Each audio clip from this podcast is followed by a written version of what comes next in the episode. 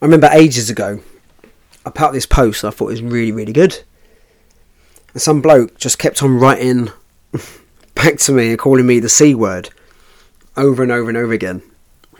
So I messaged him and I was like, Are you okay, mate? Because I always see it as someone's giving me hate and shit. It's nothing to do with me, it's them struggling and I've just triggered them in some way.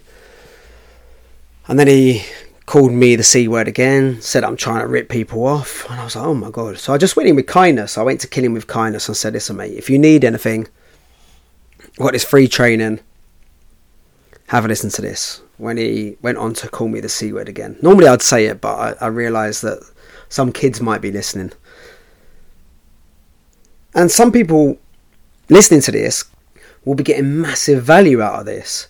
They love it but some are going to be listening to this going, well, who the hell are you? You didn't go to uni. You're not a trained psychologist. What right do you have to be giving out daily advice? And they'd be right. I'm not a psychologist. I don't claim to be one. I've been coaching people now for 20 years and sorting out people with their problems.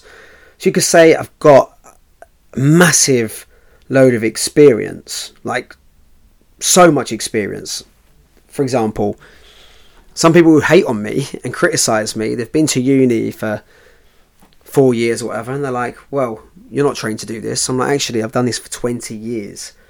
The experience and the time that I've put in, I've put in hours upon hours and hours, and people don't see the qualifications that I have as well. And the whole point is, I don't want to be a psychologist. That's not what I want to be. Helped so many footballers get massive results, and you might have seen them. So many pros over the last 15 years. And I know I'm putting some people's back up in this industry. LinkedIn, me and Luke got a hell of a lot of criticism. We had a whole LinkedIn post on us. I got I got personal messages from someone in the industry basically saying they wanted to sue me which, which was fun. But this is the thing criticism is the price of entry. If you want to put yourself out there, like I'm putting myself out there now, you're going to be criticized. It's the price of admission. And if you want to be successful, you're going to be judged. And the higher you go, the more criticism you receive. So think of it like money, right? So wherever you are now, the higher levels that you go to, the higher the price you're going to have to pay. And that price comes in judgment and criticism. Remember, you can't have praise without criticism or criticism without praise. It's one of the prices that you have to pay. So I understand that when this LinkedIn thread went up on me and Luke and we got hammered, it actually really didn't bother me. It's like, you know what? It's just the price I have to pay. If you want to change an industry, if you want to change things and be a little bit different. Like, for example, my inner circle is very different. It's not what most people do where they go and see someone, which is just sitting down for an hour and talking. I don't do that. I want to be a little bit different. I'm like, what would I want if I was a professional football player, when I was going through Chelsea, etc., when I was younger? What would I want? What would I want?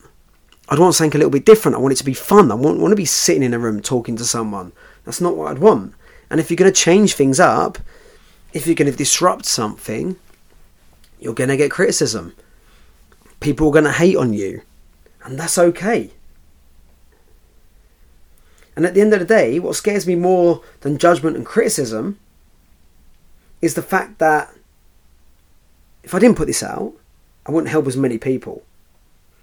So I think about, instead of the judgment, the criticism, I think about helping people. I change my perspective, what I think about is how many people can have an impact on, not how many people are going to judge me. If you think about that and you put it about other people, it takes it off you and your ego. Because it's your ego that gets dented when you get criticised. And I expect criticism. I know people aren't going to like me. I'm not for everyone. When I work with players, I don't just take everyone on. I, I understand that. And some people aren't going to like me. They're not going to get me. They don't like me swearing. They're going to call me unprofessional. And that is okay. But you have to think about the bigger picture. You have to think about What impact do you want to have in the world? And I know if I want to have an impact, I'm going to be judged and criticized. Same as you will be judged and criticized. It's going to happen. It's the price of entry. The higher you go, the higher the price you pay. You put yourself out there, expect to be criticized. You're not just going to get good comments. You're not just going to get praise. Remember, there's no praise without criticism, no criticism without praise. If you take Andrew Tate, who splits people, right? I'm not here to comment on Andrew Tate, but he gets both. He gets praise and he gets criticised. Some people like him, some people loathe him. Messi, Ronaldo, they still get criticised, even though they are some of the best players ever to grace the planet. They still get criticised. So expect to be criticised. Look forward to be being criticised because you're doing something right.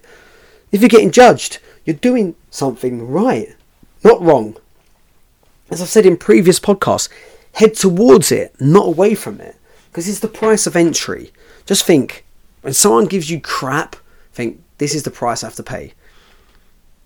If I want to do what I want to do, people aren't going to like me. Not everyone's going to like you. You're not going to be for everyone. And that's a good thing, not a bad thing. I'm not for everyone. Not everyone's going to like me. I'm going to get criticized. People are going to come after me. People are going to hate on me. That's okay. I'm okay with that. It's not about me, it's about them. Remember, really good saying. When you think it's about you, it's not, it's about them.